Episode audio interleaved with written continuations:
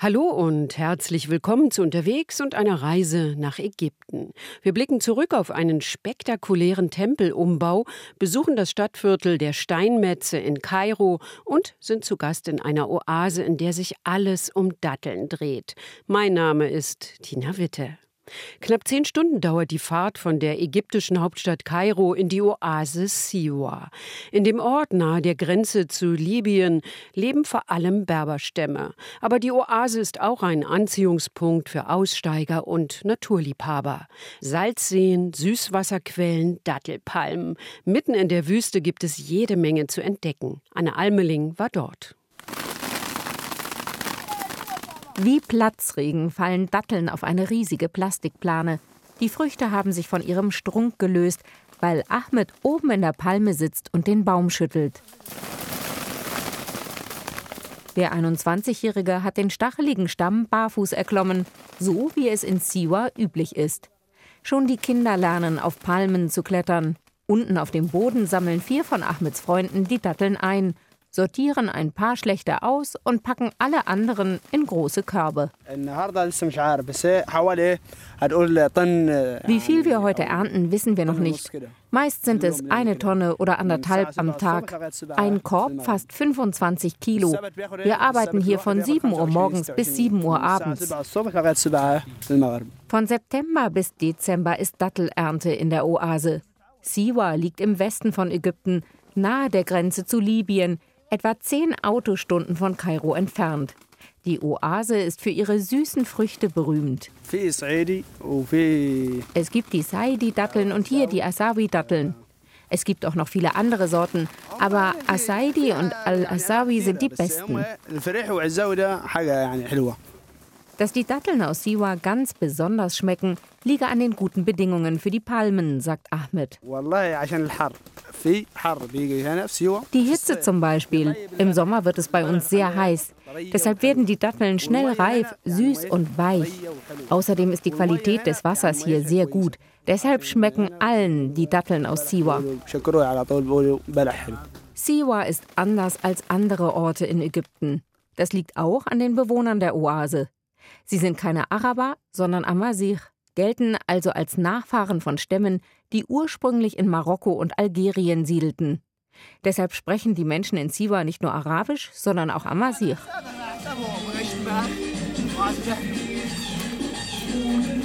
Auch die Musik, die Ahmed und seine Freunde bei der Dattelernte hören, klingt anders als der ägyptische Mainstream.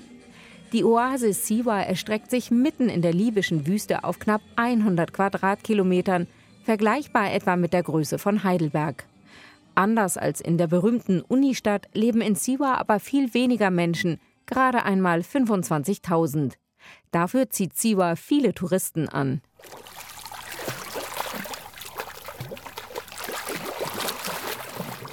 Im türkisfarbenen Wasser eines kleinen Sees schwimmen mehrere Männer und Frauen. Sie bewegen sich vorsichtig. Bloß kein Wasser in die Augen, das brennt. Das Wasser im See ist noch salziger als das des Toten Meeres, denn in der Gegend rund um Siwa wird Salz abgebaut. Bagger graben große Löcher, die sich mit Wasser füllen. An den Ufern der künstlichen Seen bilden sich Salzkrusten. Karen aus Chile ist gerade aus dem See gestiegen und wäscht sich das Salz von ihrer Haut mit einer improvisierten Dusche, die auf einen kleinen LKW montiert ist. Also das habe ich hier wirklich nicht erwartet. Ich dachte, ich müsste mich mit Wasser aus einer Flasche waschen, aber dann haben sie diese Dusche hier gebracht. Wow! Gleich will sie sich wie viele Touristen in einer der vielen Süßwasserquellen in Siwa erholen. Nach dem Bad im Salzsee ist das Quellwasser besonders erfrischend. Elena aus Italien hat es sich auf einer Bank in der Sonne bequem gemacht. Die 25-Jährige ist mit ihrem Freund seit ein paar Tagen in Siwa.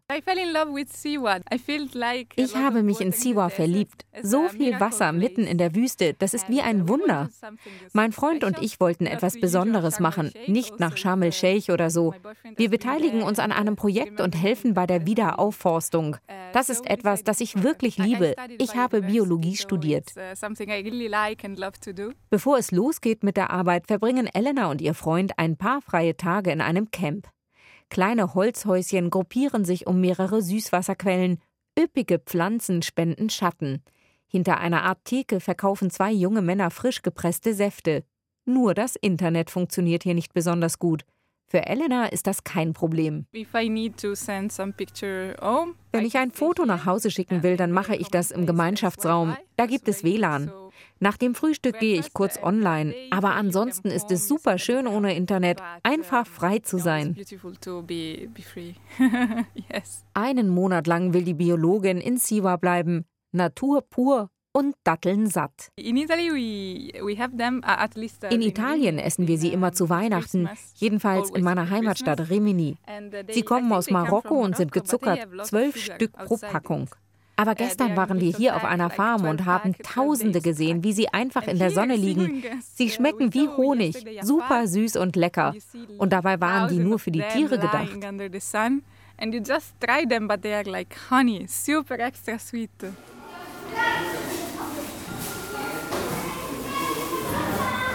Ein paar Kilometer weiter am Rande von Siwa arbeitet eine Gruppe junger Frauen in einer großen Halle. Sie hantieren mit Körben voller Datteln, sortieren und verpacken sie. Die meisten tragen nicht nur ein Kopftuch, sondern auch einen Gesichtsschleier. Die Einwohner von Siwa sind eher konservativ. In der Fabrik geht es munter zu. Datteln, so scheint es, machen gute Laune und können in jeder erdenklichen Form verzehrt werden. Hier in Siwa gibt es viele Gerichte mit Datteln. Omeletten mit Datteln, Dattelsaft, Dattelkuchen. Datteln passen zu fast allem. Sagt Hodda. Sie packt mit den anderen jungen Frauen schwere Pappkartons voller Datteln. Aber nicht alle sind zu kaufen, betont Via Mahmoud. Sie kommt eigentlich aus Kairo, lebt aber seit drei Jahren in Siwa.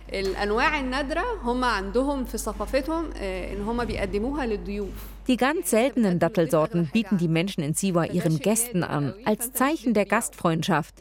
Die erfordert dem Gast, das Kostbarste anzubieten, was man hat. Weil sie so selten sind, verkaufen wir sie nicht. Manche denken vielleicht, dass man sie wegen ihrer Seltenheit teurer verkaufen sollte. Aber so denken die Menschen hier nicht.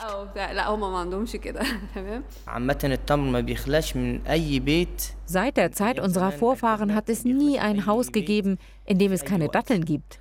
Wer zu Hause kein Brot mehr hat, isst einfach Datteln mit Olivenöl. Datteln sind die Hauptnahrungs- und Haupteinnahmequelle für uns. Siwa ohne Datteln undenkbar, meint Mahmoud Ahmed Adul.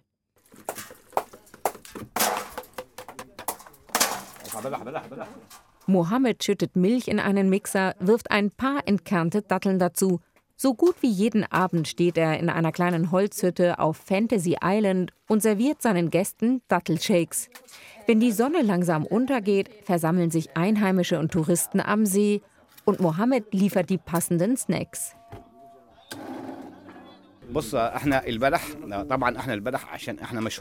Wir sind berühmt für unsere Datteln. Früher haben wir sie nur gegessen, aber dann haben wir uns gefragt, warum machen wir daraus nicht auch ein Getränk? Wir nennen sie Dattelmilch, aber jetzt wird sie auch Energy Drink genannt. Das verkauft sich besser. Mit Dattelmilch und frischen Säften machen es sich die Besucher auf Teppichen und kleinen Stühlen bequem. Schon bald glüht der Himmel tiefrot. Eine Reisegruppe aus Brasilien lässt sich davon inspirieren.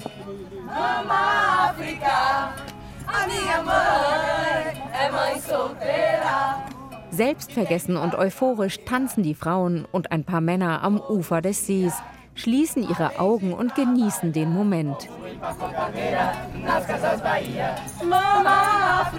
Siwa, sagt Lara aus Sao Paulo, sei der Höhepunkt ihrer einwöchigen Ägyptenreise. Siwa hat mir am besten gefallen. Und das Internet, das hat mir überhaupt nicht gefehlt. Hier haben wir total abgeschaltet von unserem Leben in Brasilien. Und es fühlt sich gut an. Die Tempel von Abu Simbel gehören zu den beeindruckendsten Zeugnissen der Pharaonenherrschaft in Ägypten. Aber da, wo sie jetzt stehen, standen sie nicht immer. Vor über 60 Jahren wurde die kolossale Anlage versetzt. Die spektakuläre internationale Aktion bewahrte das berühmte Bauwerk davor, in den Fluten des Nasser-Stausees zu versinken und für immer verloren zu sein.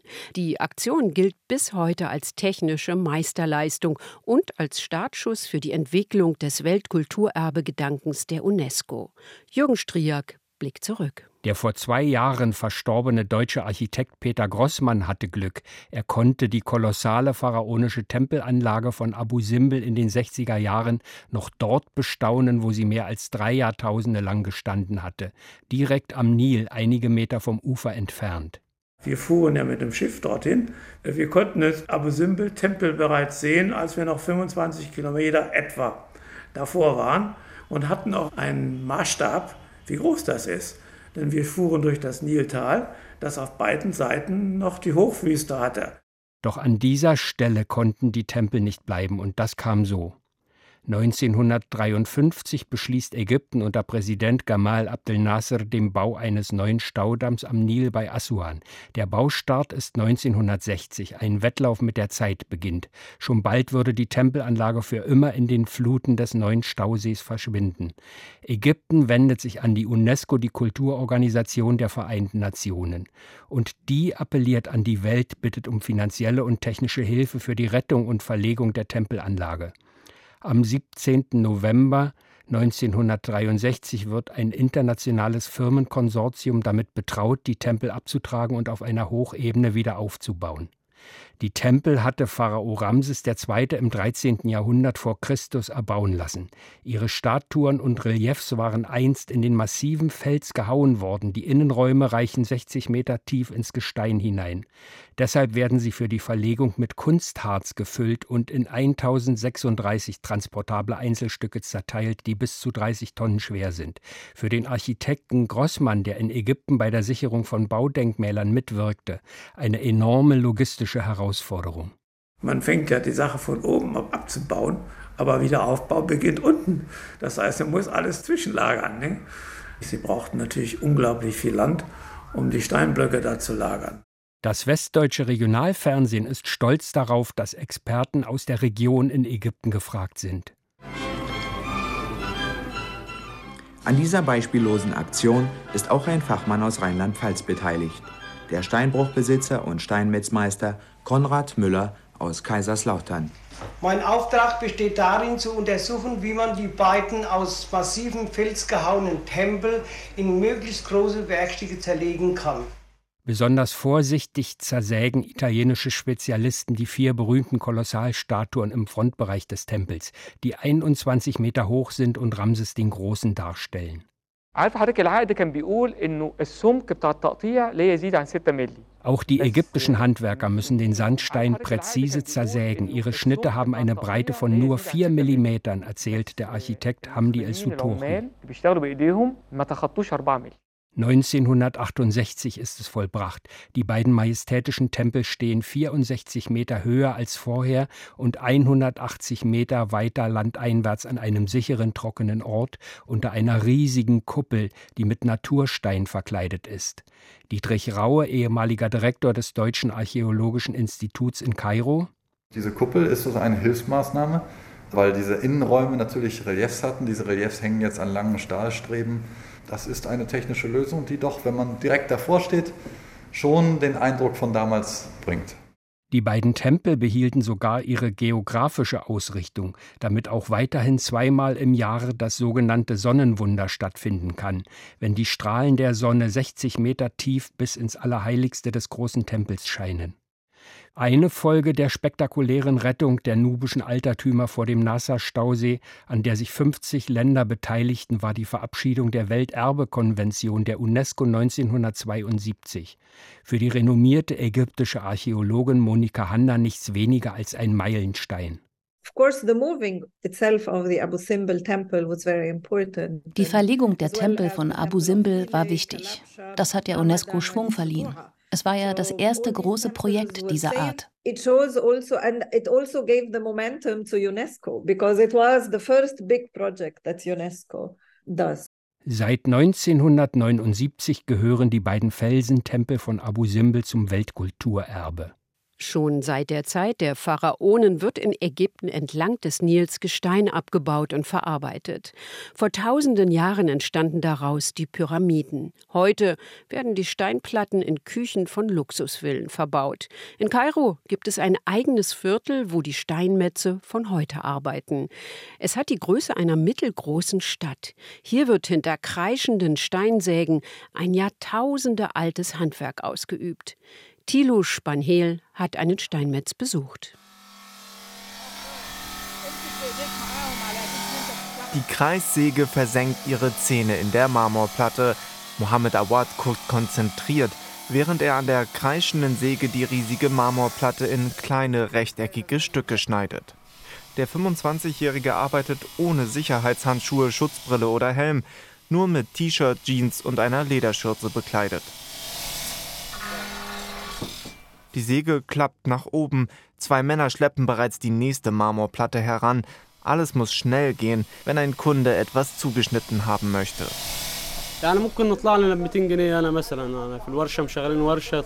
Pro Tag verdienen wir etwa 200 ägyptische Pfund, also rund 5 Euro. Aber es ist immer noch besser, als für jemand anderen zu arbeiten. Früher haben wir mehr verdient, aber jetzt sind viele Ersatzteile wegen der aktuellen Wirtschaftskrise teurer geworden. Mohammed Yassin ist der Chef der kleinen Werkstatt unter freiem Himmel. Sie ist nur durch einen wackeligen Zaun von der nächsten getrennt. Schätzungsweise 2500 Werkstätten und Fabriken soll es in Shah taban geben, einem Stadtviertel am Rande Kairos. Sie reihen sich hier dicht gedrängt aneinander, schmale Straßen winden sich dazwischen durch das Viertel mit tiefen Schlaglöchern von den schweren Arbeitsmaschinen. Allgegenwärtig der weiße Staub der zersägten und abgeschliffenen Steine. Er bedeckt Dächer, Straßen und die Arbeiter in den Werkstätten. Durch den Staub ist alles so weiß, dass einem die Augen wehtun, wenn man um die Mittagszeit ohne Sonnenbrille in Sha'ed Taban unterwegs ist. Das Viertel ist der wichtigste Marmor- und Granitverarbeitungsstandort in Ägypten, zählt sogar zu den größten der Welt. Offiziellen Angaben zufolge beschäftigt die Branche im Land am Nil über 200.000 Menschen. Der Abbau und die Verarbeitung der unterschiedlichen Steinsorten trägt also einen wichtigen Anteil zur ägyptischen Wirtschaft bei, vor allem weil viel von dem abgebauten und verarbeiteten Gestein ins Ausland exportiert wird und dringend benötigtes ausländisches Geld ins Land bringt. Und die Arbeit mit den Steinen hat eine jahrtausendealte Tradition in Ägypten.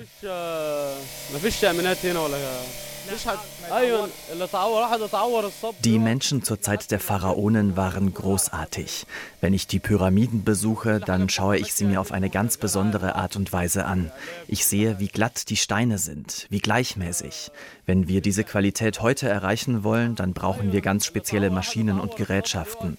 Die Menschen im alten Ägypten hatten das alles nicht. Das waren großartige Handwerker.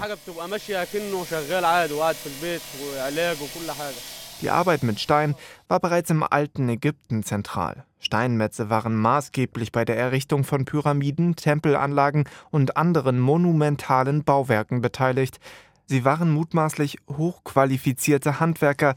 Ihre Arbeit erforderte ein enormes Maß an Geschick und Präzision. The Egyptians sent quarrying missions up till the Sinai Desert and uh, of course Im alten Ägypten wurden Steinmetze auf Entdeckungsmissionen geschickt, den Nil hoch oder in die Berge, auf den Sinai zum Beispiel.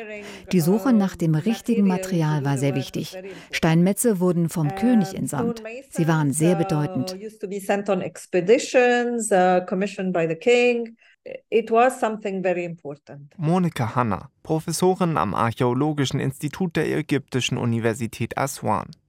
Und obwohl Steinmetze vor tausenden Jahren über umfassendes Wissen verfügten und tonnenschwere Steinblöcke auf den Millimeter genau bearbeiten konnten, sie arbeiteten mit sehr einfachen Werkzeugen, mit Kupfermeißeln, Steinhämmern und Schleifsteinen. Heute sind Steinmetze nicht mehr so hoch angesehen in der ägyptischen Gesellschaft, der Verdienst reicht gerade so zum Überleben, meint Mohammed Yassin. In der aktuellen Wirtschafts- und Finanzkrise, die in Ägypten seit Monaten herrscht, lasse sich mit dem kleinen Gehalt kaum eine Perspektive aufbauen. Deshalb wolle er auch nicht, dass seine zwei Kinder selbst mal Steinmetz werden und am Ende auch in Shah Turban arbeiten müssen. Die sollen es mal besser haben, meint Mohammed Yassin, Arzt oder Anwalt werden. Aber der 36-Jährige beschwert sich auch nicht. Er sei zufrieden mit der Arbeit und stolz auf seinen Beruf. Ich mache etwas, das es schon lange vor meiner Zeit gab. Es ist nichts Neumodisches. Es ist ein Handwerk, das wir seit über 7000 Jahren weitergeben. Über die staubigen Straßen des Viertels kommt der nächste Laster. Schwere Marmorplatten warten darauf, in einer der Werkstätten zurechtgeschnitten zu werden. Sie werden am Ende in den Luxusvillen der ägyptischen Oberschicht verbaut, ein Leben, das hier in der kleinen staubigen Werkstatt von Mohammed Yassin nicht weiter weg scheinen könnte. Wenn wir an Gräber und Ägypten denken, fallen uns natürlich sofort die Pyramiden ein oder das Tal der Könige mit all seinen prachtvollen Grabkammern. Weniger bekannt ist, dass es auch in der Hauptstadt Kairo Königsgräber gibt. Die haben gleich mehrere Besonderheiten aufzuweisen und beherbergen eine Persönlichkeit, mit der man dort nicht unbedingt rechnen würde. Christian Budgereit weiß mehr. Der sandfarbene Bau der Al-Rifai-Moschee ist noch relativ neu. Er wurde von der Mutter des Vizekönigs Ismail Pascha in Auftrag gegeben und 1912 eröffnet. Das in der islamischen Welt ungewöhnliche, die Moschee wurde über bereits vorhandenen Gräbern errichtet, zum Beispiel über dem des Mystikers Ali Abu Shibak. Weitere Gräber kamen hinzu. In den Augen strenggläubiger Muslime ein Affront, denn die Aufmerksamkeit in einer Moschee solle allein Allah gelten, erklärt Tourismusexperte Abdel Saher. Und aus diesem Grund nimmt man das in Rücksicht, wenn man ein Grab in einer Moschee aufbauen möchte, dass die Gräber im Hintergrund der Moschee sein sollte. So ist es auch in der Al-Rifai-Moschee, nur dass hier die Gräber mehr als zwei Drittel der Grundfläche ausmachen, darunter auch die weltlicher Herrscher. Die quasi unter das Dach der Moschee zu bringen, Dahinter könnte Kalkül der Bauherrin Kruschja Hanem gesteckt haben, meint Abdel Saher. Sie wollte vielleicht auch, dass sich die Königsfamilie verewigt, weil die Moschee wie irgendeine andere Moschee ein Haus Gottes ist, das nie abgerissen wird. Zwei besonders aufwendig gestaltete Grabmäler aus reich verziertem Marmor gelten Vizekönig Ismail Pascha und seiner Mutter der Bauherrin, wobei ihres größer ist als seines. Bemerkenswert auch die Grabstätten von drei der vier Ehefrauen von Ismail Pascha. Eine stellt die Nachbildung von Notre Dame in Paris dar, denn Gemahlin Nummer zwei war Französin. Im westlichen Teil der Moschee befinden sich die Gräber der Könige Fouad und Farouk. Sie herrschten während der kurzen Periode zwischen der Unabhängigkeit 1922 und der Ausrufung der Republik. König Fouads palastartiger Sarkophag wird nur von dem seiner Mutter in Größe und Pracht übertroffen. Abdel Sahar beobachtet, dass sich der Blick der Ägypter auf die royale Vergangenheit vor allem im Vergleich zur Nasser-Ära der 1960er und 70er Jahre verändert hat. Also die Königsfamilie in den Augen der heutigen Ägypter hat mehr Respekt als früher zum Beispiel zur Nasserzeit, als das ganze Volk so hoch begeistert war von der Revolution. Die größte Überraschung für viele Besucher wartet in einem weiteren Raum, wo Fremdenführer Mostafa verschiedenfarbigen Marmor und die Bedeutung der Koransuren an den Wänden erklärt. Aber da ist noch etwas. Auf dem Boden eine Grabplatte aus Onyxgestein und dahinter die Flagge des Iran. Es ist das Grab von Mohammad Reza Pahlavi, dem letzten Schah von Persien gestorben 1980 im Exil in Kairo. Deshalb kämen viele iranische Touristen hierher, sagt Mostafa. Auch die Teppiche hier stammen aus dem Iran. Farah Diba, die Witwe des Schahs, hat sie mitgebracht. Sie kommt jedes Jahr an seinem Todestag am 27. Juli. Der letzte persische Schah war nicht der erste, der hier bestattet wurde, aber er ist inzwischen der einzige. Dessen Vater Reza Shah Pahlavi wurde nach seinem Tod im Exil in Südafrika zunächst in der Al-Rifai-Moschee in Kairo beigesetzt. Sein Sohn sorgte dann 1950 dafür, dass der Schah in ein eigens gebautes Mausoleum in den Iran umgebettet wurde. Sein Sohn hätte wohl im Leben nicht daran gedacht, hier einmal selbst beigesetzt zu werden. Übrigens nicht unmittelbar unter der Grabplatte, wie man denken könnte. Die Grabkammer befindet sich unter der Erde. Der Eingang ist hier unter diesem Deckel. Darunter sind Stufen, die zur Grabkammer führen. Die ist direkt unter der Grabplatte, aber in etwa sieben oder acht Metern Tiefe. Auch bei den Sarkophagen der Heiligen und der Könige ist das so, sagt Mostafa. Die Grabesmoschee steckt eben voller Überraschungen. Wer Ägypten besucht, aber vielleicht gar nicht nach Kairo kommt, um die Al-Rifai-Moschee zu besuchen, dürfte auf eine gewisse Weise trotzdem mit diesem besonderen Ort in Berührung kommen. Denn die Fassade der Moschee ziert die Vorderseite der ägyptischen 10-Pfund-Note.